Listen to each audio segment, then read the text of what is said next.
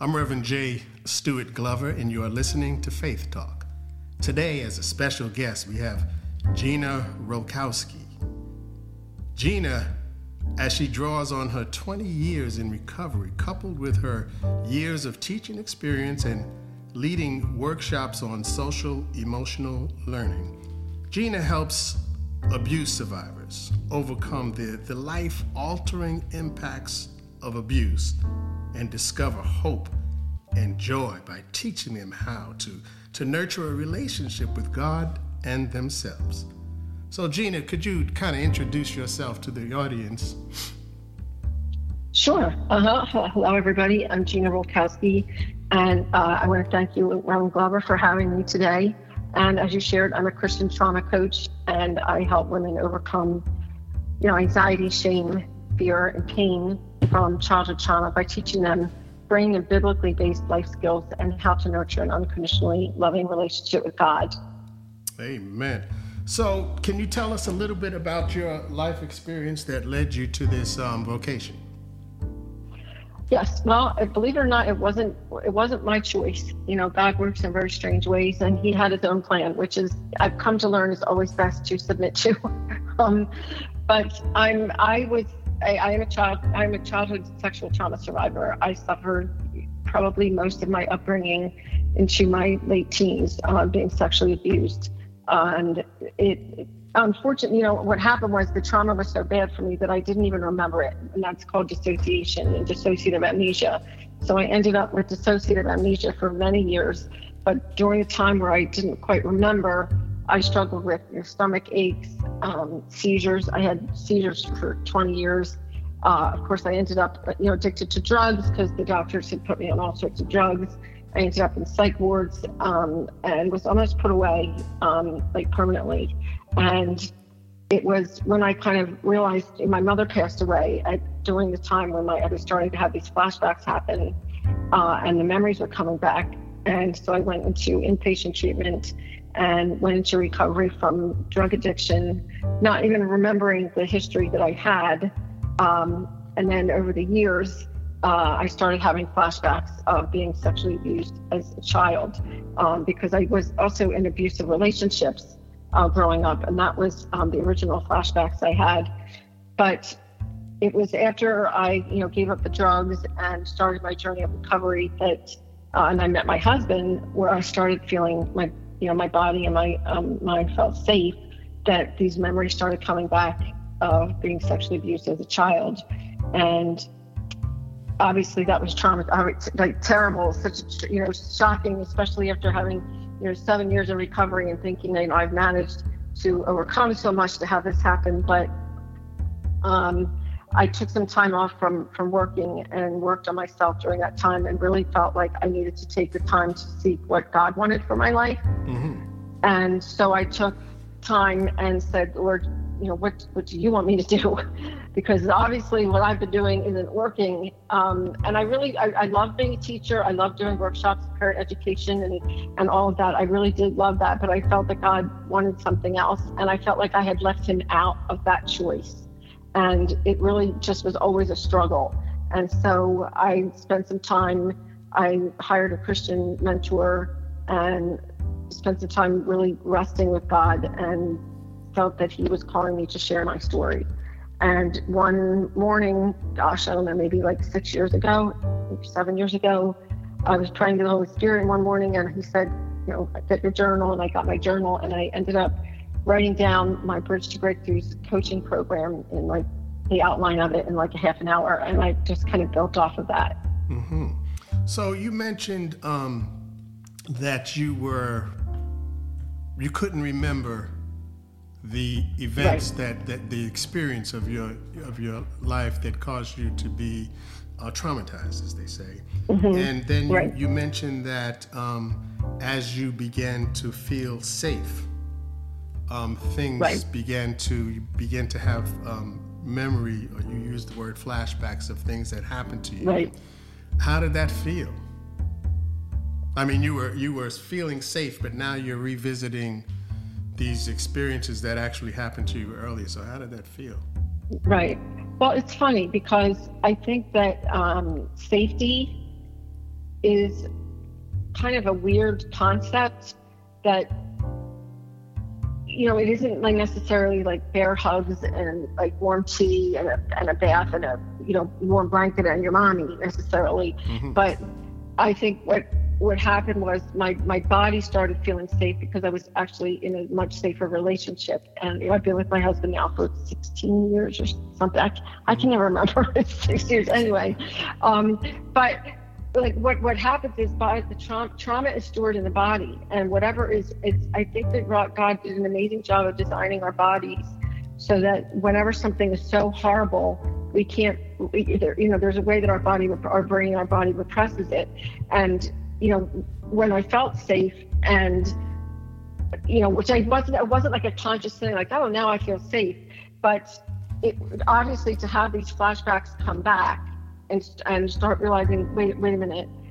Obviously, all the issues that I had prior to that particular time, I had attributed to, you know, being abused sexually and emotionally by my um, ex-husband. But you know, when I look back now, I can see that my trauma started way before that. Mm-hmm. So it, I will say at the time, I was absolutely like just dumbfounded, shocked, but also in a very strange way, relieved that there was a reason why I had suffered and struggled for so long in my life from the time I was a child all the way up to my, you know, that particular time period. Mm-hmm. So I know that sounds kind of strange, but it felt like, oh, okay, I'm like, I'm not crazy. I didn't, you know, this makes sense of why I was constantly in, in a state of fight, flight, freeze, or fawn and struggling in my life. Right.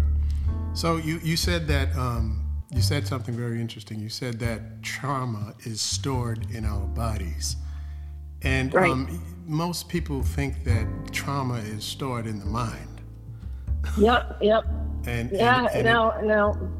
And it actually gets um, held in your body. Can you talk about that a little bit?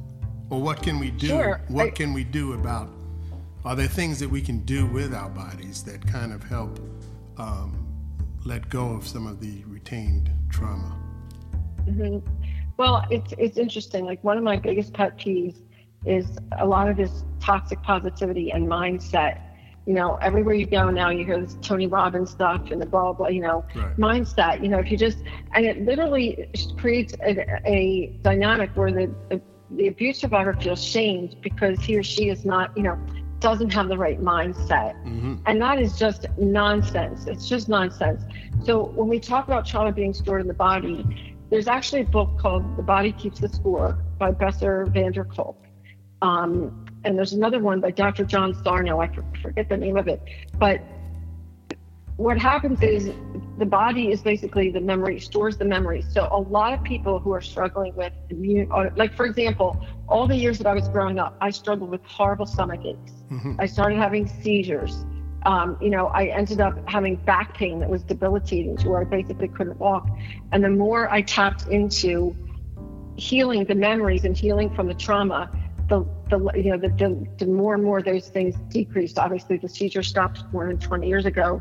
Um, but one of the things that's really helpful to help trauma survivors do is to get out of their head and get into their body, mm-hmm. because when you can when you can learn to be present in your body, you can remind yourself, you know, you get to the place where you do, your body, your nervous system starts to feel safe.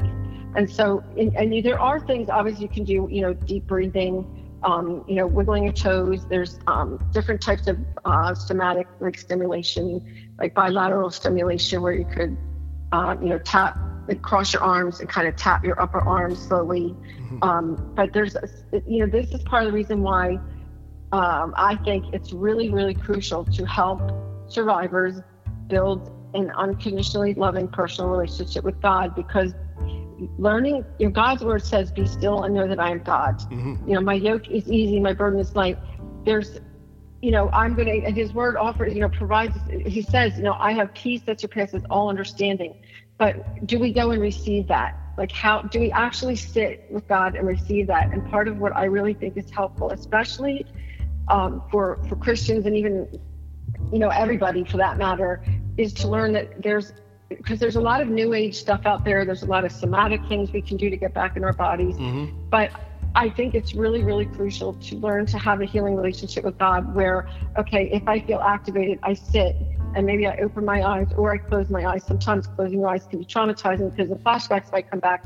But if they're not, then you close your eyes, imagine Jesus with you, hug yourself really, really tightly, mm-hmm. and just imagine resting in God's arms. Mm-hmm. Um, you know, but these, you know, there's a lot of misconceptions. People are constantly, constantly focused on their physical and their mental right. and not their spiritual. And so and when I think of body, I think, you know, in a weird way, kind of, you know, I mean, you know, obviously like you're temple of the Holy Spirit, but you can't fight trauma with just your mind because the patterns that are created in childhood are what create the thoughts in your head and they're basically repeating all the old trauma. Mm-hmm. So it, it, you really, you know, learning to get back in your body and just learning to be present is very, very powerful. And it's it's it's so great because it's super simple.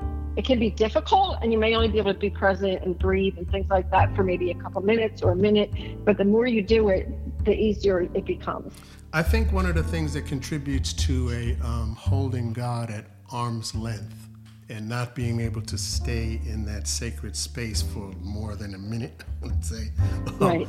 with mm-hmm. God, is that that many of us have grown up with a poor image of God to start out with. Um, Amen. Many of, many of us see God as some sort of uh, celestial policeman who's just waiting to, right, to right. send us to hell when we mess up. And this is a very, very unhealthy um, attitude or an image of God to, to hold on to. And it causes us yes. to recoil and to to Absolutely. stand in resistance to that type of relationship. So that's something that needs to be dismantled, as they say. Yeah, and that's that's actually something that I do um, in some of in my, my meditation series and things that I offer. You know, resources that I have is really break down. You know, help you actually see. You know, what what is Jesus wearing? Where where do you go? What do you do? What is it you know what is he saying to you that sounds like a loving father? Go observe even online if you have to what a loving you know father would, would look like and what you wanted from them. But to really help people experience god as an unconditionally loving father who is always there for us is absolutely 100% crucial to healing i believe because it creates the safety as a secondary gain from that. Right.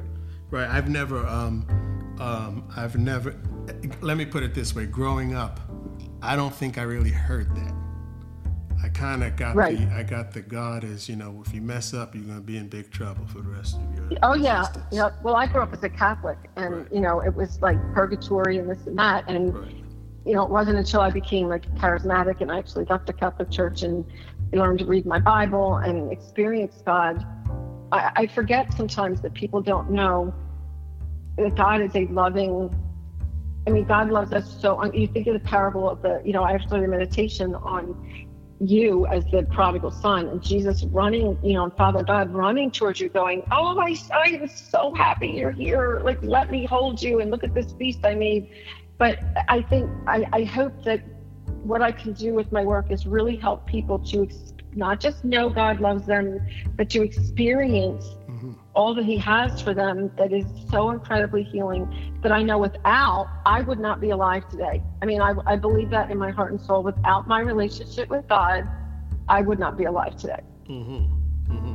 And and so you know, and also the the um, the idea of of God as being this punisher.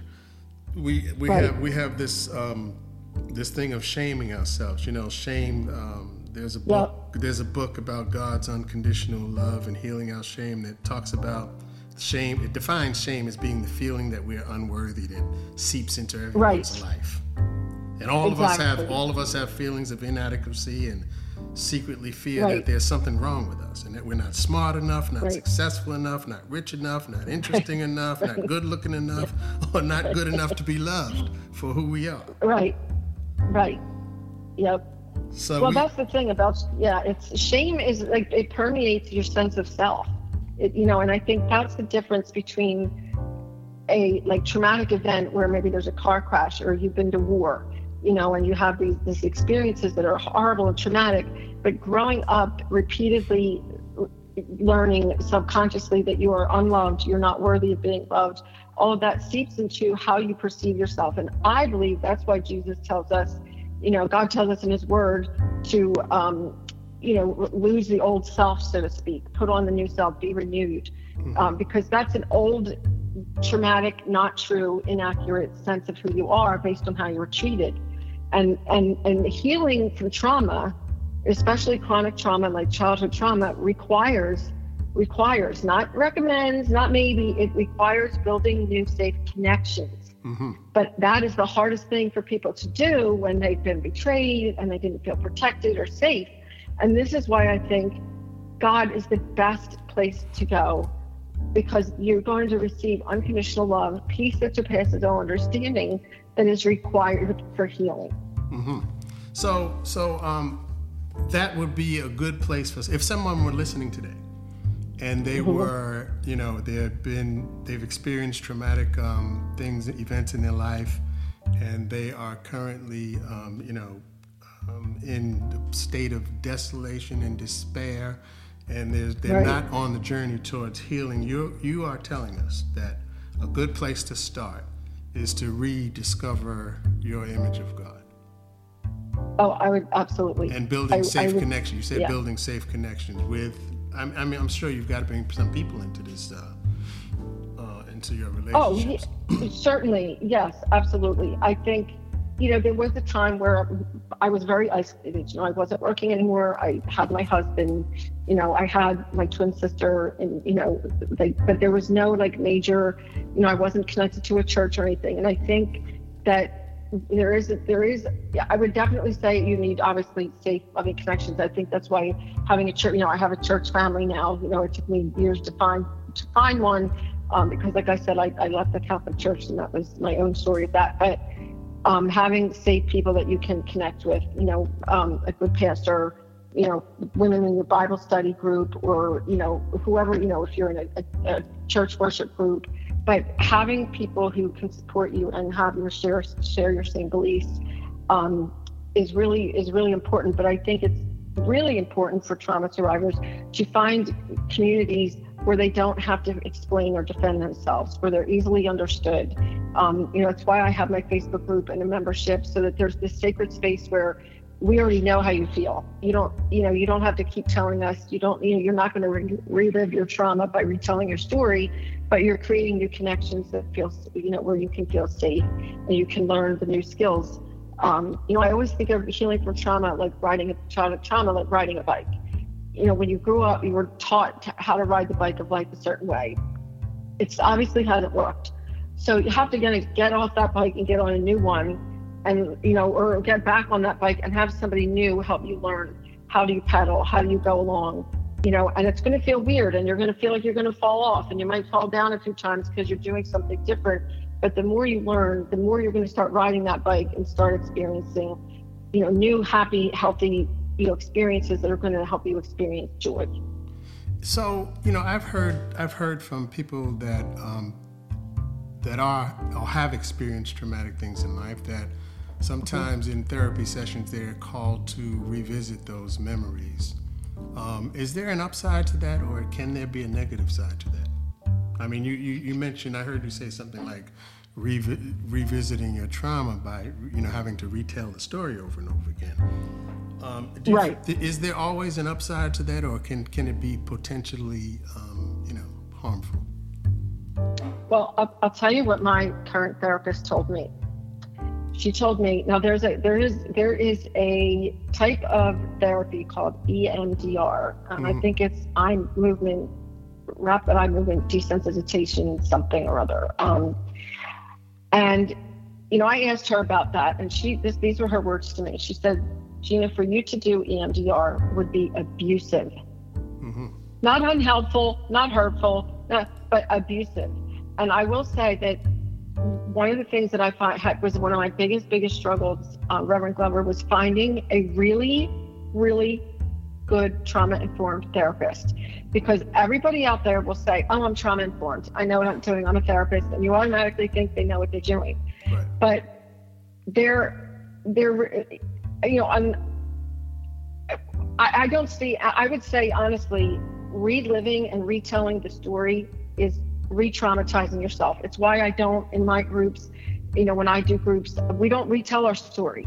We all know why we're here. Right. We're here to learn new ways of living, you know, um, and and once you can do that, the old panic kind of passes away. Mm-hmm. But I would absolutely say that anybody who is having you sit and retell your story, like obviously you can sit down and say to your therapist, hi, you know, I'm Susie. I'm here because, you know, I was sexually abused as a child. I'm really struggling, blah, blah, blah. You know, obviously you need that. But if somebody sends you, tell me what happened with your dad in the bathtub. Right. No, right. no, it's, it's, it's, it's, it's not necessary. And I would say it's absolutely harmful. Mm-hmm. Okay, well, thank you for, for that, um, for voicing that opinion. Um, and again, if there's somebody out there that's that may be listening to that, it could possibly give them something to think about. So um, I think you should probably tell us how people could reach out to your your program on either social media or you know. So where can they find you? Right. Well, I'm I'm, I'm on Instagram. I'm on um, YouTube, and I'm on LinkedIn and uh, Facebook. And they can find me. Um, you know, I'm at Gina Rolkowski. So that's G I N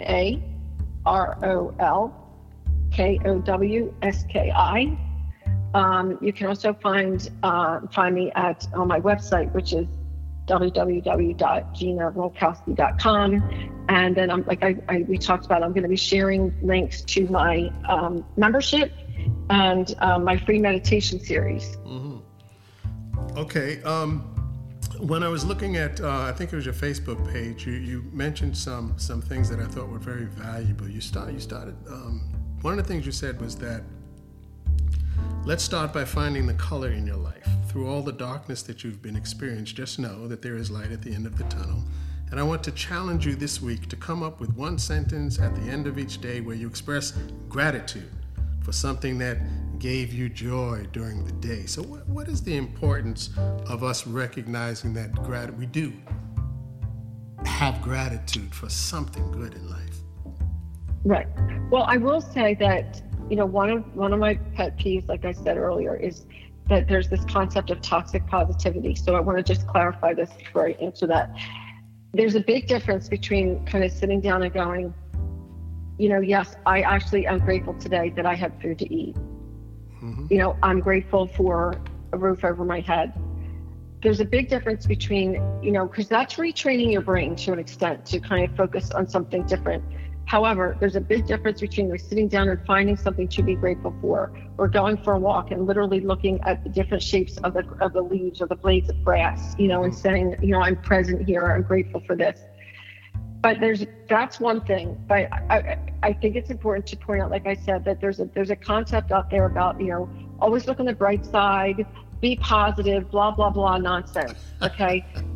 I'm, because I'm going to say what we repress and what we resist persists. Mm-hmm. So if we don't, if we don't, we start using the word and, you know, I feel really sad today. I feel angry that I was abused and I'm also grateful that I have food over, you know, a roof over my head or food to eat. Mm-hmm. There's a big difference, like I said, because it, it does train your brain to start looking on, you know, at, at things you do have that are grateful.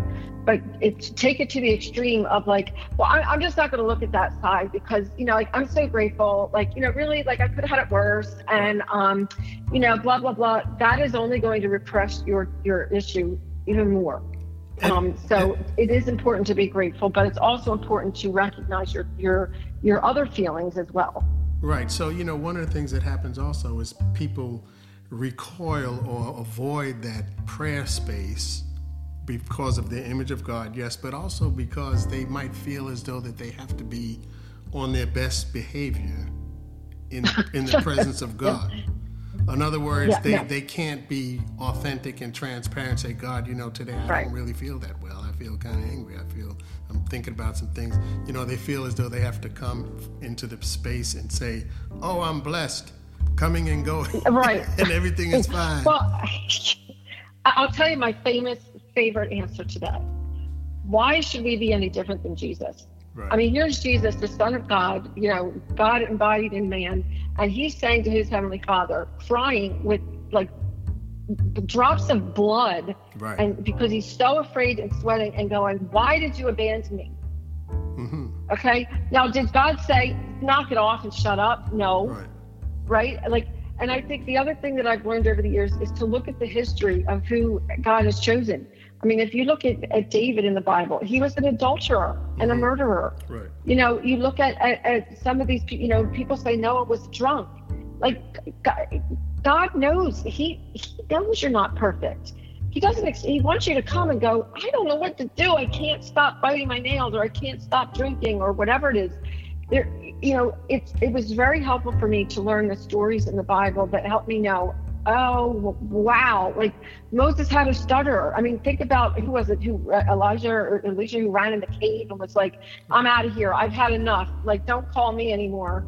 You know, and I think that when I learned those things, I realized, like, you know, I I mean, God had cho- the people that He chose to like literally have the lineage of Jesus, including Jesus Himself, were like, I've had enough of this. Right. You know, so uh, Im- you know, and, and imperfect, think about imperfect people. yeah, exactly. And and he, you can't come. Listen, God sees it all, and He loves you anyway. You know, that's what's the the most peaceful, eye-opening experience you can have. It's like, you know, I go to bed at night, I put my head on the pillow, and I always say, Lord, I come with a humble and repentant heart, Mhm. and I try to think of what what did I do that day that I could repent. And I and then my next thing is, and Lord, I am so grateful. And I just imagine myself falling in his arms and having him hug me, going, I love you anyway. Now, obviously, I, that doesn't mean if you're literally shooting people and you're having trouble that you don't change that behavior. You know, obviously, the idea is to lessen in the intensity and frequency of our sins and, and misgivings, but it, it doesn't stop him from loving us. So, if you were, you know, um, again, if somebody's listening and they experienced um, sexual abuse as a young person and they're still holding on to that experience and unable to be free from it, for whatever that means, but unable to get move on, let's say, and, and embrace the love of God Right. and all of this, what what would be some words for them? Well, I would say, first of all, you're not alone. There's a great deal of um, safety, rest, comfort in knowing that you're not alone. Um, it's such a common experience. It's unbelievable to me how common it really is. Um, it's actually, I meet more people who have experienced sexual childhood sexual trauma than I meet who haven't. Um, and I would say that it's it's really important to to get some help. You're you're not you're never going to. I always tell people, you're never going to say something to someone who is a counselor, therapist, coach, whoever that they haven't already heard or haven't experienced themselves. It's part of the reason why I share my own stories of like how I got my needs met before I learned other ways of doing it. Um, you know, because all of a sudden it takes the sting out of how you may be coping. Um, but I would say it's it's it's only going to continue to get worse in your life if you don't make get make some space for this now. No matter how hard you know you think you're afraid or you're not good enough or whatever, you you are good enough, and and it's going to feel scary, and that's okay because the more you do it, the more you get help, the more you go and do what you need to do, the less scary and the less frequent and intense these experiences that you have are going to be for, for you um, in you know dealing with childhood trauma. And what about the the people who are currently in abusive relationships to the point of you know um, domestic violence, and somehow Right, somehow right. they feel like they can't leave? What what would you say about that? Right. Well, I'll, I'll say this much, you know, like I've always, you know, I tell people all the time, I'm not a crisis counselor. You know, that- is a, you were, you were finding, was anybody who's in a situation like that is in an immediate crisis. Mhm. And I would say absolutely, you know, reach out to a, a therapist, um, you know, or a, somebody who maybe is in your church that you feel you can trust. But I think that it's really, really important to find someone that you think you can trust um, to who can help you get out of that because that that's that's not that is a pattern of behavior. I mean, I had abusive relationships, you know, one after the other until I really got the help I needed um, to get to get out of that and and and change that pattern. But I would say re- reaching out to anywhere that you can for some support, a, crisis hotline, um, you know, if there's a, um, a women's shelter or um, a any kind of like therapy uh, place that does something specific with women who are in crisis or people who are in crisis, um, I would say do that. Amen. It sounds like uh, good words to me. Well, I think that this is a good place for us to rest. And Gina, I, I want to thank you for coming on, and perhaps we can do this again sometime. In the meantime, sure. I'm, I'm going to. Um, you know, these episodes get posted up and, and it will also be posted on YouTube where they can find your links. Um, they can also visit, and I encourage them to visit the uh, website www.reverendjstuartglover.com where they can see this episode and find your links there as well. So again, you've been listening to Faith. Wonderful. We've been listening to Faith Talk. And we pray that uh, God would lead you into a relationship and that you would be led to the appropriate response of receiving God's love and care for you um, on your journey towards healing. Gina, thank you so much for coming in, and God bless thank you. Thank you for having me. You too. God bless you. God bless you.